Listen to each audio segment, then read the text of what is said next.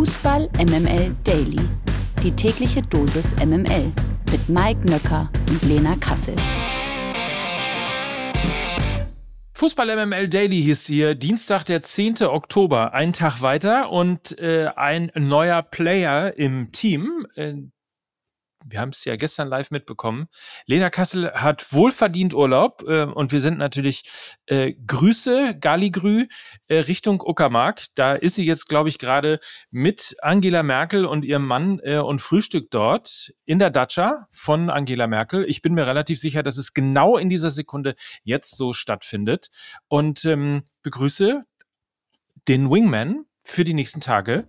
Nils Babbel, guten Morgen. Schönen guten Morgen, Mike Nöcker. Ja, es ist so ein bisschen so, als wäre ich der Letzte am Buffet, habe ich gerade in Vorbereitung auf diese Sendung gemerkt. So die geilen Sachen sind alle schon aufgegessen und jetzt kommt man so nochmal dahin und denkt, oh, eigentlich habe ich Hunger, aber so richtig lecker ist das hier alles nicht. Äh, naja, Länderspielpause, wissen wir ja spätestens äh, seit vier Wochen, kann halt auch geil sein. Und ich hoffe so ein bisschen darauf, dass uns hier wieder so ein bisschen Spektakel erwartet. Komm, lass mal gucken, was haben wir denn? Wir haben ja gut ein Nationalteam, News-Update, zweite Liga, Gerüchteküche. Wir müssen über was reden. Also ich finde ja. jetzt, also so schlimm ist es jetzt nun auch nicht. Okay, okay. Ja, tut mir leid, ja? ich wollte niemanden verprellen. Ja, am Ende könnt ihr ja selber ja. entscheiden, äh, wie gut so, diese Themen hier sind. Also einschaltquotenmäßig war das jetzt nicht so schlau, was du gemacht hast. Aber gut, du lernst ja noch. Der Blick aufs Nationalteam. Ja, Mike, apropos Länderspielpause, äh, da war ja was. Das DFB-Team hat sich gestern auf den Weg in die USA gemacht und wird sich dort jetzt in den nächsten Tagen auf die Testspiele gegen die USA und Mexiko vorbereiten. Im Vorfeld gab es ja immer wieder Kritik an dieser Reise. Wie stehst du dem Ganzen denn gegenüber? Ist das alles berechtigt? Ist das überzogen? Und wenn man jetzt mal ein bisschen davon abrückt, was erhoffst du dir vielleicht auch von dieser Reise? Naja, ganz grundsätzlich muss man natürlich mal sagen, das sind äh, First World Problems, ne? weil alle Mannschaften, die eben nicht aus dem Kern Europa kommen, eigentlich dieses Thema der langen Reisen eigentlich immer haben. Wenn äh, Australien, äh, die fliegen jetzt und spielen in Wembley. Das ist äh, für unseren Freund Jackson Irvine super, weil er einfach nur kurz nach London fliegen muss. Aber für den ganzen Rest natürlich, der aus der ganzen Welt zusammenkommt, die haben halt eben auch Reisestrapazen. Insofern, ja, es ist natürlich doof, wenn du dann am Freitag schon wieder ran musst und die Mannschaft wahrscheinlich irgendwie am Mittwoch oder so erst landet. Aber nichtsdestotrotz, ähm, ich würde das nicht ganz so hoch hängen, weil ähm, das ist ein zentraleuropäisches Problem, in Anführungsstrichen. Und ich finde, da sollten wir mal kleinere Brötchen backen. Ganz grundsätzlich ist es natürlich spannend, im Jahr vor der WM nochmal äh, in die USA und nach Mexiko zu fahren und mal zumindest äh, eben zwei Spielstätten zu sehen und eben auch mal zwei Gegner zu testen, nämlich zwei Gastgeber. Also insofern sportlich finde ich das jetzt gar nicht so uninteressant. Und dann ist es natürlich logischerweise die große Premiere von Julian Nagelsmann und es wird eben die Frage sein, wie macht er sich als Nationaltrainer? Pressekonferenzen kann er, das konnte er immer schon, aber jetzt geht es eben darum, auch ein Team zu formen, und das eben nicht mal mehr ein Jahr vor der Euro hier in Deutschland, daran merke ich natürlich, dass ich eben totalen Quatsch gesagt habe, weil die WM ja erst zwei Jahre später ist. Aber ihr bastelt euch das einfach so wieder richtig zusammen, dass das dann eben auch funktioniert und gut aussieht und gut klingt. Ja, also ich wollte dich gerade nicht unterbrechen, wusste natürlich genau, was du meinst. Also natürlich, und auch Rudi Völler hatte das jetzt ja auch nochmal gesagt, kann man darüber streiten, ob es total sinnvoll ist, ein Jahr vor einer Heim-EM dann irgendwie ins Ausland zu fliegen. Ich glaube, dass es jetzt unter diesen Umständen sogar total äh, gut ist, dass ja die Nationalmannschaft einfach so mit den äh, Leuten, also mit dem Staff, mit den Spielern mal so unter sich ist, dass die raus sind, von der Öffentlichkeit abgeschottet, ähm, so dass sich da jetzt auch wirklich so ein Teamgefüge bilden kann. Und ich äh, habe da ein ganz gutes Gefühl. Also die Stimmung wirkte beim Abflug recht euphorisch. Man hat natürlich jetzt wieder einen sehr, sehr spannenden Kader beisammen und ehrlich gesagt bin ich ganz zuversichtlich und hoffe auf jeden Fall auch auf äh, ja, zwei Siege. Das sollte drin sein. Einzige Kritik, und äh, da bin ich dann auch bei Leon Goretzka, der das am Wochenende betonte, dass das Spiel gegen Mexiko um zwei Uhr deutscher Zeit angepfiffen wird Das finde ich dann wiederum wirklich schräg in der Planung. Also Zeitverschiebung gibt sie gibt es aber natürlich auch schon beim ersten Spiel. Da ist aber zu deutscher Zeit um 21 Uhr Anstoß. Zweites Spiel gegen Mexiko und dann eben um 2 Uhr nachts da wirst du natürlich keine Euphorie im Land entfachen können. Also da hätte man vielleicht vorzeitig in der Planung ein wenig besser agieren müssen. Da kommen die Amerikaner auf die Idee, um 20 Uhr zur besten amerikanischen Sendezeit dieses Spiel zu übertragen. Die Schweine, spinnen die? Wie kommt man? Das muss doch 2045 heißen. Das muss doch bei uns um 2.45 Uhr laufen. So geht das ja. doch nicht. Ja. ja, also klar, kann man sich äh, über alles aufregen. Wie gesagt, nächstes Jahr ist ja WM. Kleiner Scherz. nee, äh, nein, nächstes Jahr ist ja Euro, Entschuldigung nochmal. Äh, kann man sich natürlich über alles aufregen. Aber was ich gut finde, ist der Punkt, den du gerade eben gesagt hast, ähm, dass die mal weg sind. Also, dass die eben nicht so einen, nur einen kleinen Tross von Journalisten haben, die da, die da mitfliegen und nicht eben quasi irgendwie ganz Deutschland, ähm, die dann das Trainingsgelände belagern und das Hotel belagern und sozusagen jeden äh, kleinen Furz äh, dann nach, nach ähm, in ihre Geschichten schreiben. Ich glaube, das tut ja in der Tat ganz gut der Nationalmannschaft, so viel Kritik jetzt mal Ruhe zu haben und ähm, sich in Ruhe vielleicht auch mal finden zu können. Das ist vielleicht sogar noch ein Stück weit wichtiger, als sich vorbereiten zu können. Um mein eigenes Argument jetzt zum Ende nochmal ganz schnell zu entkräften, in Katar war man natürlich auch sehr weit weg. Und, und sehr unter sich. Sehr unter sich. auch lange, also auch schon, also ab dem Achtelfinale war man ja richtig unter sich, ne? Da war, ja, wie hast du das so schön gesagt, das war Einpacking, ja? Das, das war Einpacking. War Einpacking. So ist es.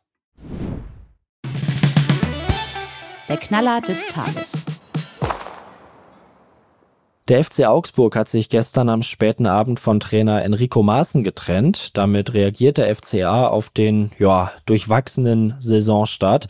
Gerade einmal fünf Punkte sammelten die Augsburger in den ersten sieben Spielen dieser laufenden Saison. Auch in der vergangenen Saison lief es unter Maaßen ja nicht sonderlich gut. Mit gerade mal 34 Punkten konnte man gerade so die Klasse halten. Das Kapitel Maaßen wird also nach nicht einmal anderthalb Jahren vorzeitig beendet. Vorschusslorbeeren gab es einige, Enttäuschung jetzt natürlich umso größer. Nichtsdestotrotz, das Potenzial beim FC Augsburg ist natürlich da und ein neuer Trainer soll es jetzt richten. Wir sind natürlich jetzt schon unfassbar gespannt, welche Namen da in den nächsten Wochen kursieren werden und halten euch dahingehend natürlich auf dem Laufenden. Das News Update aus der MML-Redaktion. Wie erwartet hat Schalke 04 mit Karel Gerritz einen neuen Trainer gefunden. Gestern wurde der Belgier bereits auf einer Pressekonferenz vorgestellt. Sportvorstand Peter Knebel sprach dabei von einer absoluten Wunschlösung. Kurze Frage, können wir mal eine Strichliste führen, wie oft bei Vorstellungen von Trainern von einer absoluten Wunschlösung gesprochen wird? Ähm, so oder so, für Gerrits gibt es bekanntermaßen direkt ganz schön viel zu tun. Mit gerade einmal sieben Punkten ist Schalke aktuell Tabellen 16. Übrigens ist wohl auch schon eine Entscheidung über die Zukunft von Peter Knebel gefallen. Der Vertrag des umstrittenen Sportvorstands endet nach der Saison und soll laut übereinstimmenden Medienberichten nicht verlängert werden. In der zweiten sieht man besser.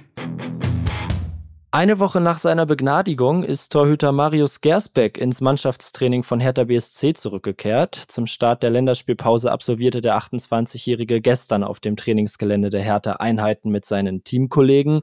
Trainer Paul Dardai berichtete nach dem Training von einem Gespräch mit Gersbeck, der laut Dardai in Zukunft aufpassen müsse. Gersbeck hatte ja vor Gericht gestanden, dass er am Rande des Hertha-Trainingslagers im Juli einen 22-Jährigen bei einer nächtlichen Prügelei verletzt hat. Das Verfahren endete dann im vergangenen September im Rahmen einer sogenannten Diversion. Mike, hältst du es insofern auch für vertretbar, dass er jetzt wieder vollumfänglich zum Team gehört? Also ich bin da so, äh, ich bin da so hin und her gerissen, ehrlicherweise. Ähm, grundsätzlich tut es mir wahnsinnig schwer, fällt es mir wahnsinnig schwer, ähm, da immer als, als, als sozusagen Richter hier aufzutreten und zu sagen, was ist richtig und was ist falsch. Ähm, jeder hat eine zweite Chance verdient. Das gilt, glaube ich, auch für Fußballspieler. Einfach mal in Bayern anrufen, bei Bayern München anrufen. ähm, Ja, es ist grenzwertig, würde ich mal sagen. Ne? Also so eine nächtliche Prügelei, äh, da gehört ja auch schon, ich weiß nicht, wie oft du dich nachts geprügelt hast, äh, insbesondere wenn du dir wie üblich einen hinter die Binde gekippt hast. Das kann ja schon mal passieren, dass man dann einfach mit irgendjemandem in äh, Streit gerät und ihm dann ein paar auf die Mütze haut. Also Scherz beiseite. Ähm, charakterlich schwierig, würde ich sagen. Ne? Ja, total. Auf der anderen Seite ich glaube, in dieser Szenerie wird es überhaupt keine Gewinner mehr geben können. Also der Verein musste sich jetzt irgendwie entscheiden, was macht man. Es gibt halt eben geltendes Recht. Jetzt ähm, ist er einfach wieder ein freier Mann und kann entsprechend auch ne, das Arbeitsrecht wahrnehmen und darf da seinem Job nachkommen. Was die Hertha natürlich jetzt nicht machen sollte, und das wird auch garantiert nicht passieren, ist dann direkt wieder auf Gersbeck zu setzen. Dafür hat man aktuell das Glück, dass mit Tjag Ernst eben auch ein äh, Torhüter im Kasten steht, der in den letzten Wochen äh, sehr gut performt hat. Und äh, insofern kann man die nächsten Monate auch auf Gersbeck verzichten. Und wenn er denn, so wie er es auch angekündigt hat, äh, sehr, sehr viel dafür tun will und wird, äh, um ja auch gesellschaftlich wieder auf der Höhe zu sein äh, mit seinen sozialen Ankündigungen, die er da äh, von sich gegeben hat, dann äh, ja, wird, glaube ich, auch Gras über die Sache wachsen, wenngleich das natürlich keine Entschuldigung ist. Das muss man auch äh, nochmal betonen. Another day is here and you're ready for it. What to wear? Check. Breakfast, lunch and dinner? Check. Planning for what's next and how to save for it? That's where Bank of America can help. For your financial to-dos, Bank of America has experts ready to help get you closer to your goals. Get started at one of our local financial centers or 24-7 in our mobile banking app. Find a location near you at bankofamerica.com slash talk to us. What would you like the power to do?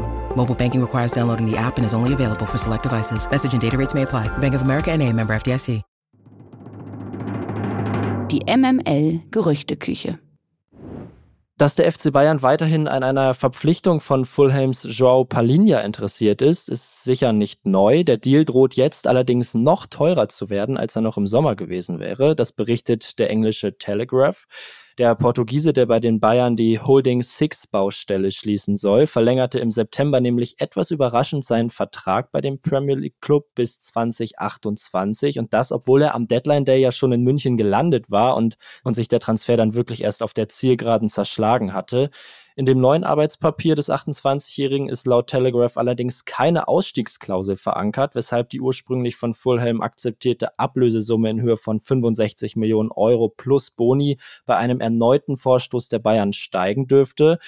So, und das nehme ich doch jetzt direkt mal zum Anlass, dich zu fragen, lieber Mike, was die KI denn zu Palinja sagt. Sollten die Bayern das Geld, also so viel Geld für ihn in die Hand nehmen? Ähm, die KI sagt sehr deutlich nein. Ähm, und zwar aus zwei Gründen. Erstens, weil es zu teuer ist, denn ähm, finanziell schlägt sie 29,95 Millionen Euro als faire Transfersumme im Fall eines Transfers zum FC Bayern München äh, vor. Und zum Zweiten ähm, sagt sie, was das äh, Potenzial letztlich angeht. Team Recommendation heißt das. Ähm, Palinja nicht für die ersten, also für die ersten beiden Drittel äh, der Bundesliga, äh, sondern eher fürs untere Drittel der Bundesliga. Man muss allerdings dazu sagen, dass es äh, nur Last-Season-Daten gibt. Also das ist ein bisschen schwierig, äh, das Ganze irgendwie komplett so als ähm, Vorlage zu nehmen. Aber ähm, zumindest wird gewarnt vor einem Transfer.